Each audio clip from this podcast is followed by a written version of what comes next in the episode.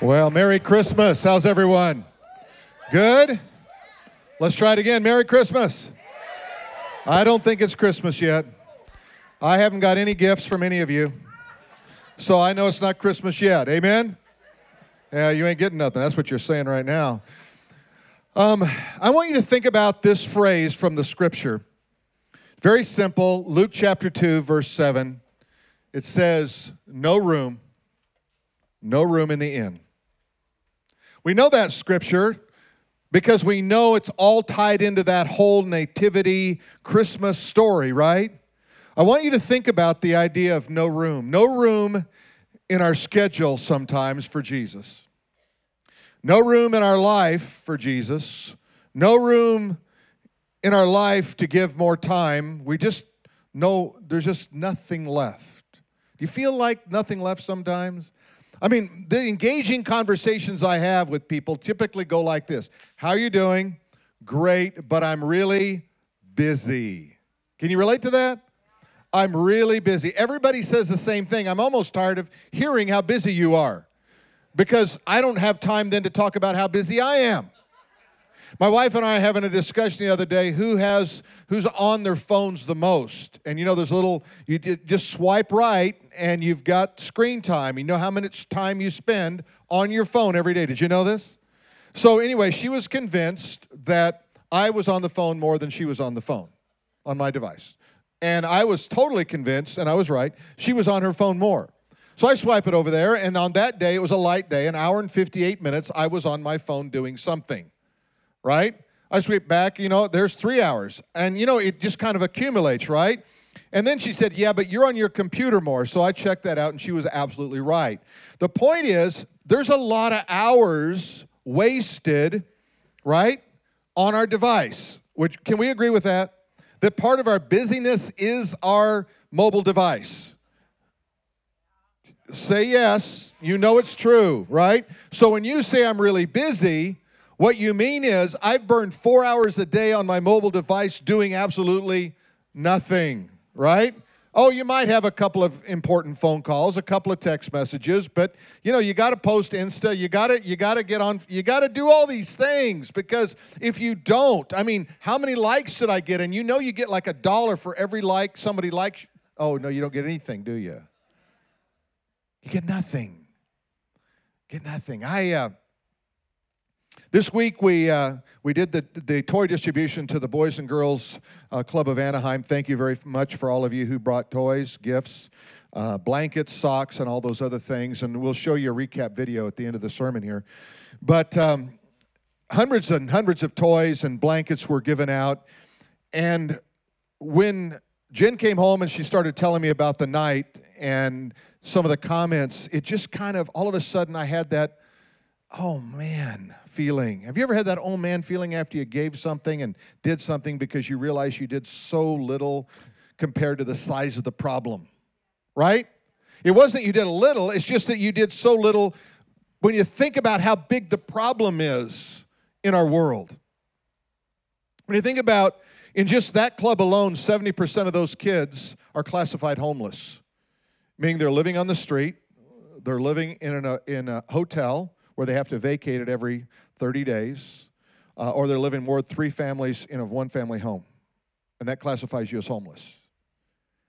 Let me give you a couple of the comments that came back from that night. Here's one There were hundreds of toys, sporting goods, and clothes. The blankets were the first to go. I want you to think about it like this the parents all get to pick two toys for their kids, for each kid they have. And the first thing that goes is not a toy, it's a blanket. And I'm sitting there going, You've got to be kidding me. If I'd have give my kids blankets for Christmas, I'd been strung up. Right? Here's another one. One mom told us that she wasn't going to wait till Christmas to give her children the blankets as her apartment was very cold and they needed them as soon as possible. It wasn't, it wasn't a gift, it was a necessity. And I, I saw that and I thought, oh my gosh, we can't just scratch the surface once a year. We, we can't. right? I mean, blankets are not a gift, they're, they're basic necessity stuff that, that we should be able to provide. Amen? And that's just the start of it. I mean, imagine if you look back next year and said, What did we do in 2020? Because we can't change the world. Let's be honest. We cannot change the world. But we can change a person and maybe a community, a part of a community, and maybe a family, and, and, and but we can do that. Amen? And that makes a big difference. But what if we could look back next year at this time and say, we, we got some people off the street. We got some people employed. We got some warm apartments and some blankets, and we got we changed some lives. Hey, you're gonna feel better about that than you're gonna feel about getting a gift that you've been waiting for, right? Here's another one. One single mom of five got a toy for four of her, ch- her children. She mentioned the 14 year old was too old for toys at this point in their, in their life financially, but that she would be receiving a blanket. Now imagine you're a 14 year old girl and you've done without all year, and the one chance you have of getting a shirt, some makeup, shoes, something, it, it, it's, it's not there. It's a blanket. And the thing we missed the boat on mostly this year was teenagers. We didn't even think teenagers. We thought toys and little kids. And uh, I, I just I just thought, what if? I kind of doing some what ifs. You ever do these what if kind of comments? What if? Right? What, what if we unleash unprecedented amounts of compassion into our broken world? What would happen? What if we just unleashed it? I don't mean just did a couple of acts of kindness. What if you had an unprecedented amount of compassion that you were able to send into the community, into the world that you live in? How different could the world be? How about this one? What, what would happen if we would raise the risk of our faith? I mean, you think about what you're trusting God for. What if you would try, what if you would put a zero behind that and just or a 10x behind that and say, what if we went further than we really thought we could go? And so we moved out of our capacity and into his. Out of our resources into his. Out of our ability and into his ability. What if we reevaluated our capacity? What if we realized we really weren't that busy? We just create things that make us busy. Don't we? I mean, we really, really do. If I look, if I'm honest, I'm saying, I think if I cut an hour out of my, my mobile device, I'd probably survive. Right? I mean, I'm picking on me now. I don't know what your screen time looks like, but you know, mine, I, I'm I'm confessing. Amen? I mean, what we ought to do at the end is have everybody swipe over and see who's the biggest offender in the group. Amen? But think about it. But I'm just saying, I'm not doing out without something that's valuable. I'm doing without something that's not valuable. Right? I'm not even asking to give up a coffee. I'm just saying, what if you reallocated some of your life for an unprecedented amount of compassion into a broken world. I think you'd feel better. I know I'd feel better. Amen? I know it. I, I, I really believe a shift needs to occur in our world. A shift needs to occur in our individual lives. And I want to I want to talk to you about three shifts that happen because of this season that we're in right now. And the first shift is this one that God became flesh. That's a big shift.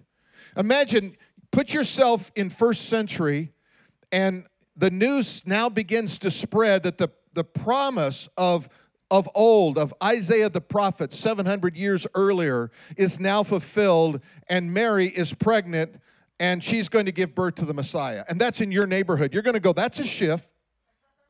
I know Mary. She's a good girl, but what? I mean, you, you think about it, even the one she's betrothed to is going, you know, I'm, I'm thinking Mary's not being honest with me. That's just what the Bible says. Mary's not being honest with me, and I, I think I don't want to embarrass her, so I'm going to put her away quietly. And then all of a sudden, when angels and Holy Spirit start showing up and go, Don't do that, Joseph. That which is conceived in here is of the Holy Spirit, and you're going, It's getting even crazier now. It's getting crazier.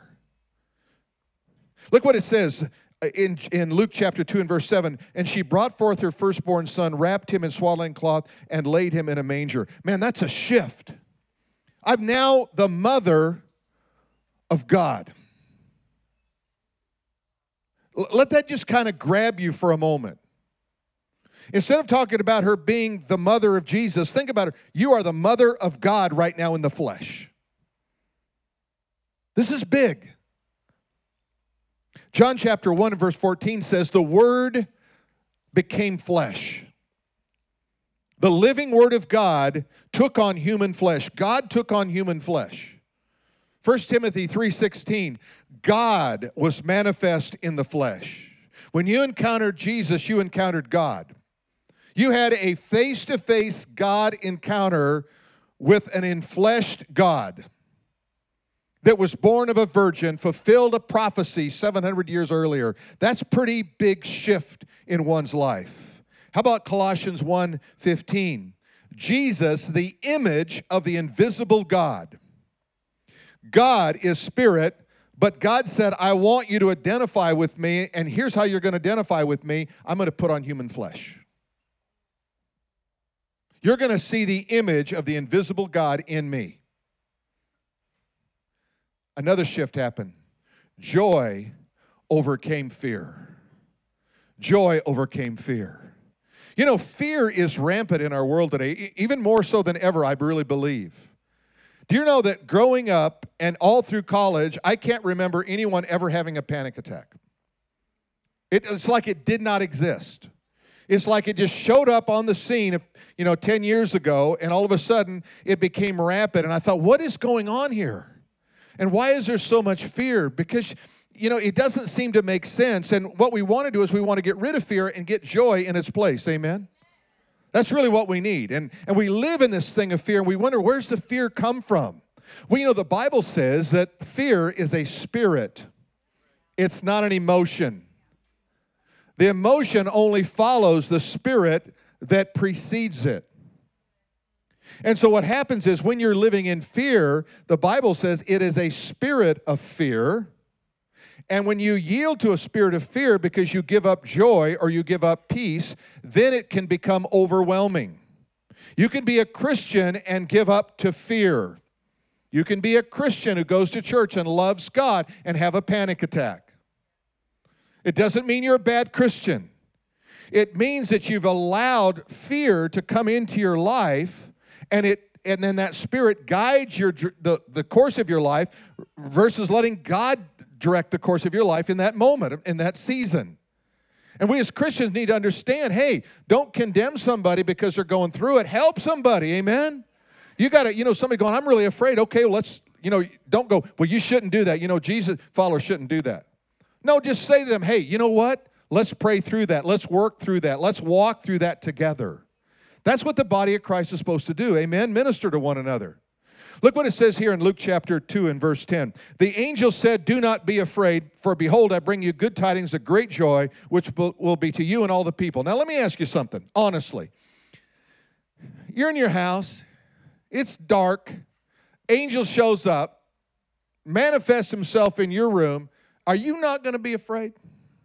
I'm thinking, I'm afraid. You might be a good angel, but I'm still afraid because you don't you didn't knock. You just showed up at my house in my you walked through the wall. That's enough right there, right? Amen. Okay. He says, and, and the first words out of your mouth, don't be afraid. Yeah, right. I'm afraid already. You ever you ever had those times where you, you hear a noise downstairs, if you live upstairs or in your house somewhere, you hear a noise? You ever have this and you and you go like, I'm afraid. And my wife's an expert at this. She'll say, Did you hear that? No, I didn't hear anything. Well, go check on that. I don't want to. I don't want to get up. I don't want to walk down there. I got boxer shorts on and a t shirt. I'm not equipped to battle a bad guy right now. So, no, you go on down there and check on that because somebody's down there. Well, now I really don't want, I'd rather die in my bed. I don't want to die in the stairs. Do you? I mean, I just, no. No, I'm not going. And she knows, no, you have to go. Okay, I go down there. And what's the first thing you do when you go down there? You turn on a light. That's dumb. Now the bad guy knows right where you are. He's hiding. You're not. You're done. And then you got to open every closet door. Amen. You got to open the closet door. You stick your head in there. You're looking around. No bad guys in there. You get. You, you sweep the house. You go back upstairs. I lay down. She goes. I just find anything? Well, clearly not. I'm back. Right? Here I am. I survived it. Yes, I beat him up. I, I tied him up, and the police are on their way. No, there's nothing down there. And you're laying there, and what happens? Three minutes later, there it is again. Well, you go because I'm not going. I've swept the house. It's your turn. I'm telling you, and you know, most of the time I'll go back down again and I'll I'll make a quick sweep and I'll come back up say everything's fine. Why does that get to us? Because there's a spirit of fear. God wants you to overcome a spirit of fear in your life. And, and anybody, anybody can catch a spirit of fear. So it's not like, not me, I'm, no, you're not that spiritual. You're really not. You're human. But if you if you kind of step back and say, wait, I want to I want to get a tool, I want to get a technique to move forward. So what does this angel finish out by saying? For there is born to you this day in the city of David a savior who is Christ the Lord. Look at those last three things he identified with. He said, a savior, that means I need help, right? Christ, that's the New Testament way of saying Messiah. And Lord, that means somebody that's going to be over your life. So he's saying, hey, I've got some good news here. You're going to have all the problems you've had with sin and trying to navigate through the challenges of, of being human, I'm going to take care of. I'm going to wipe that all away. And guess what? I'm, the promise you've been waiting for, the Messiah, He's here. And guess what? Now you're going to have a Lord. You don't have to worry about it because the Lord is going to take care of you. Let's go to 2 Timothy 1 7. Let me give you the scripture on this. For God has not given us a spirit of fear. You see, there is a spirit of fear. The Bible doesn't deny it, it just says it didn't come from God. God is not giving you a spirit of fear, but what He has given you is power. You have power to overcome the spirit of fear. He has given you not only that, but love. And He's given you a sound mind. So, what happens is a spirit of fear disrupts those things. It disrupts in your life this idea of, of power, that you have power over something. You just feel helpless. It disrupts love in your life and it disrupts this idea of how I process things in my mind. And so when you see those things coming, why why I just I don't know how to love. I don't know how I don't have I'm powerless against this. I'm I'm paralyzed in this and I and I don't even know how to think. Well, that's a spirit of fear. So what you do is you stand against the spirit of fear and say, God, that didn't come from you. I'm your child. Fill me with a spirit of power, love, and a sound mind. Amen.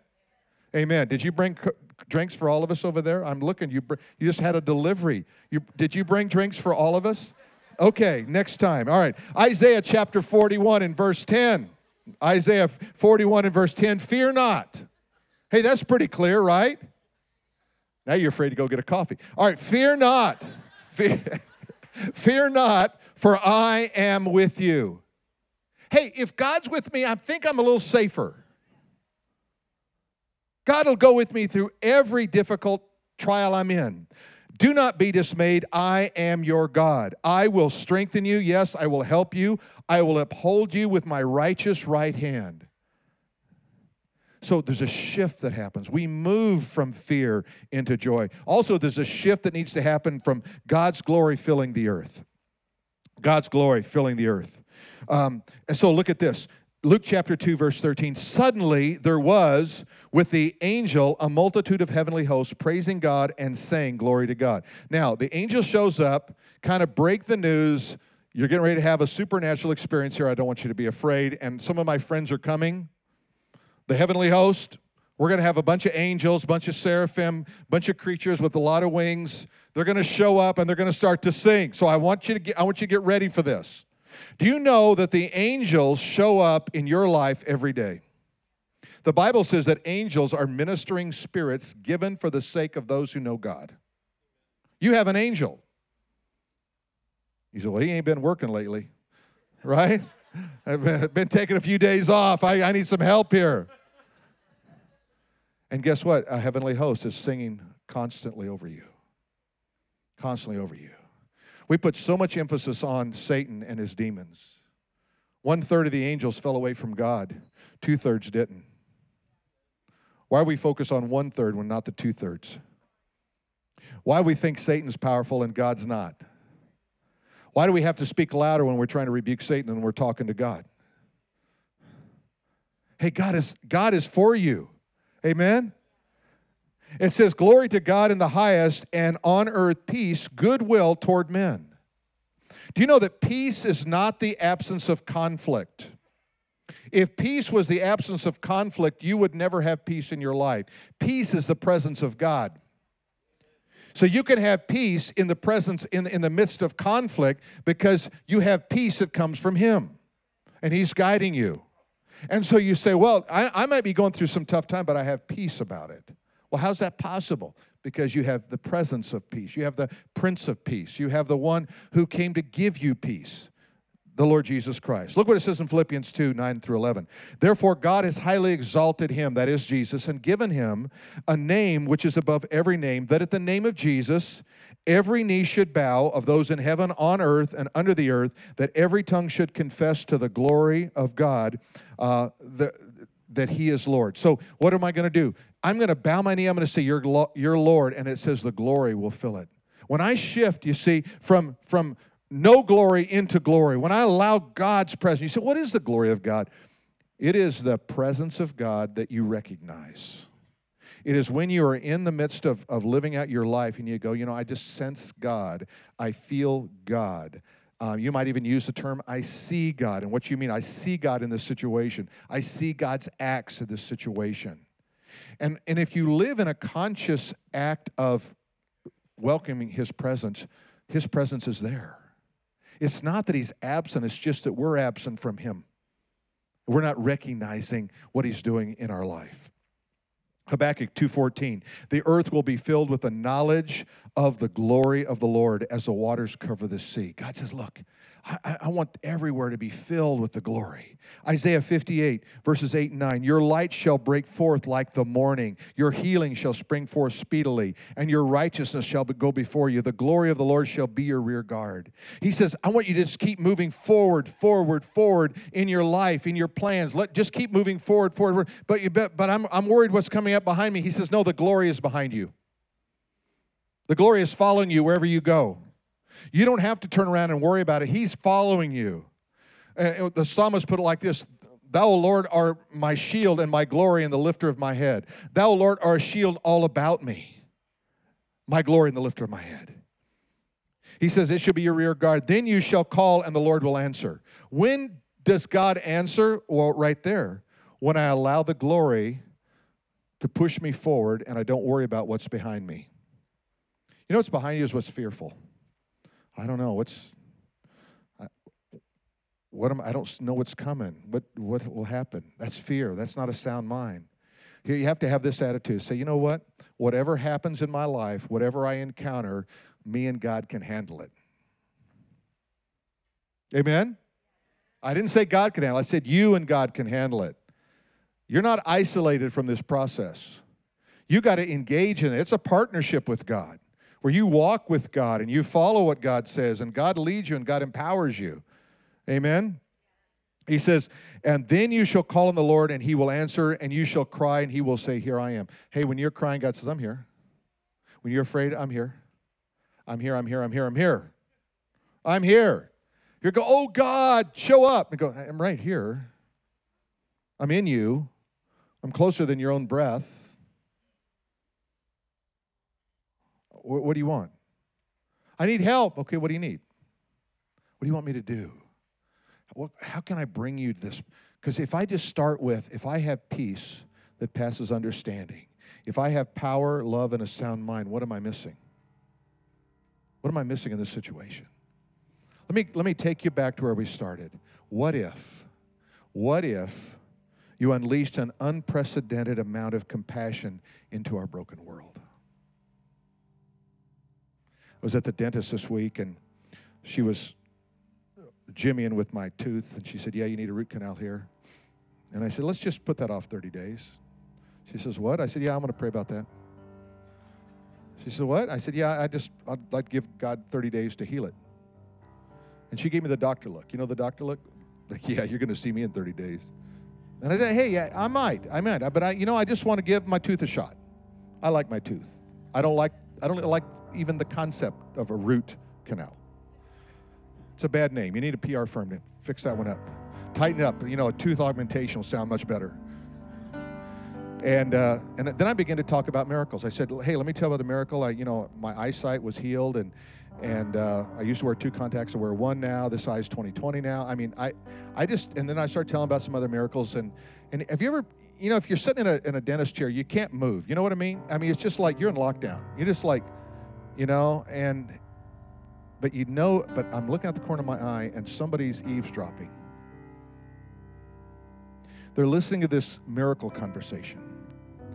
I, I just know what's going on. And I realized in that moment that my appointment was not for me and it was not for the dentist, it was for the eavesdropper. You see, people are eavesdropping into your life all the time to find out what you know about God. They're a little afraid to ask. They don't know what to ask. They don't know how to engage, but they're eavesdropping on a conversation or on your life. And uh, she finished and she walked out, and, and this other person who worked there came walking up, and she said, You know, I was listening to that, and I, it's so interesting, and I really believe that, and I really need to get my family back in church. And and I believe in miracles. And, and, and she just kind of began to go down this road a little bit. And I sat there and I thought, that's why I exist. I, I, I exist to share the glory of God with other people. I exist to bring hope, to infuse compassion into a world that probably somewhere in her life story there's a miracle that didn't happen, and to restore hope to raise the, the risk of faith back in another human being. Isn't that kind of what we're all about? We typically think about us, but what if we thought about everybody else needed an infusion of faith in their life? And that I became a giver instead of a taker. I released instead of received. And then I reevaluated my capacity and, and realized that I have more capacity for good than I think. That I was created for good works, that I might walk in them that people would see my good works and glorify my Father which is in heaven. Wouldn't that be a great Christmas gift to my world? Wouldn't that be the best Christmas gift anyone could get? I want you to stand with me and we're going to pray. And um, oh, you know what? I'm going to show you something on the board because they brought this board up here and they're going to think I didn't use it. So I'm going to. Okay. Um, This is life before you're saved. You come to faith in Christ. And then these are the days you have left. And let's just assume everyone here will live to be 100 plus. How many days do you, how many years do you have left? What will you do with them? That's the question. What will you do with them? Um, you can just stay seated. I'm gonna, we're gonna transition to this video and then this interview, but let me just pray. If you if you're not certain if you know Christ, I, I want to give you that opportunity right now. So just bow your heads with me and you can just pray this out loud. Dear Lord Jesus, I believe you died on the cross. I believe you were buried and rose from the dead to give me the gift of eternal life. By faith, I receive you as my Lord and my Savior. I ask you to come into my heart and save me. Amen. If that was your prayer, I want you to know that God did exactly what He said He would do. He came into your heart and He would He saved you, and that that brings you into the kingdom. But it has to be an act of faith in in Him and what He did at Calvary. Um, as we think about those three questions, I want you to turn your eyes to the screen and and uh, just consider uh, a little recap from the uh, Boys and Girls Club. Okay.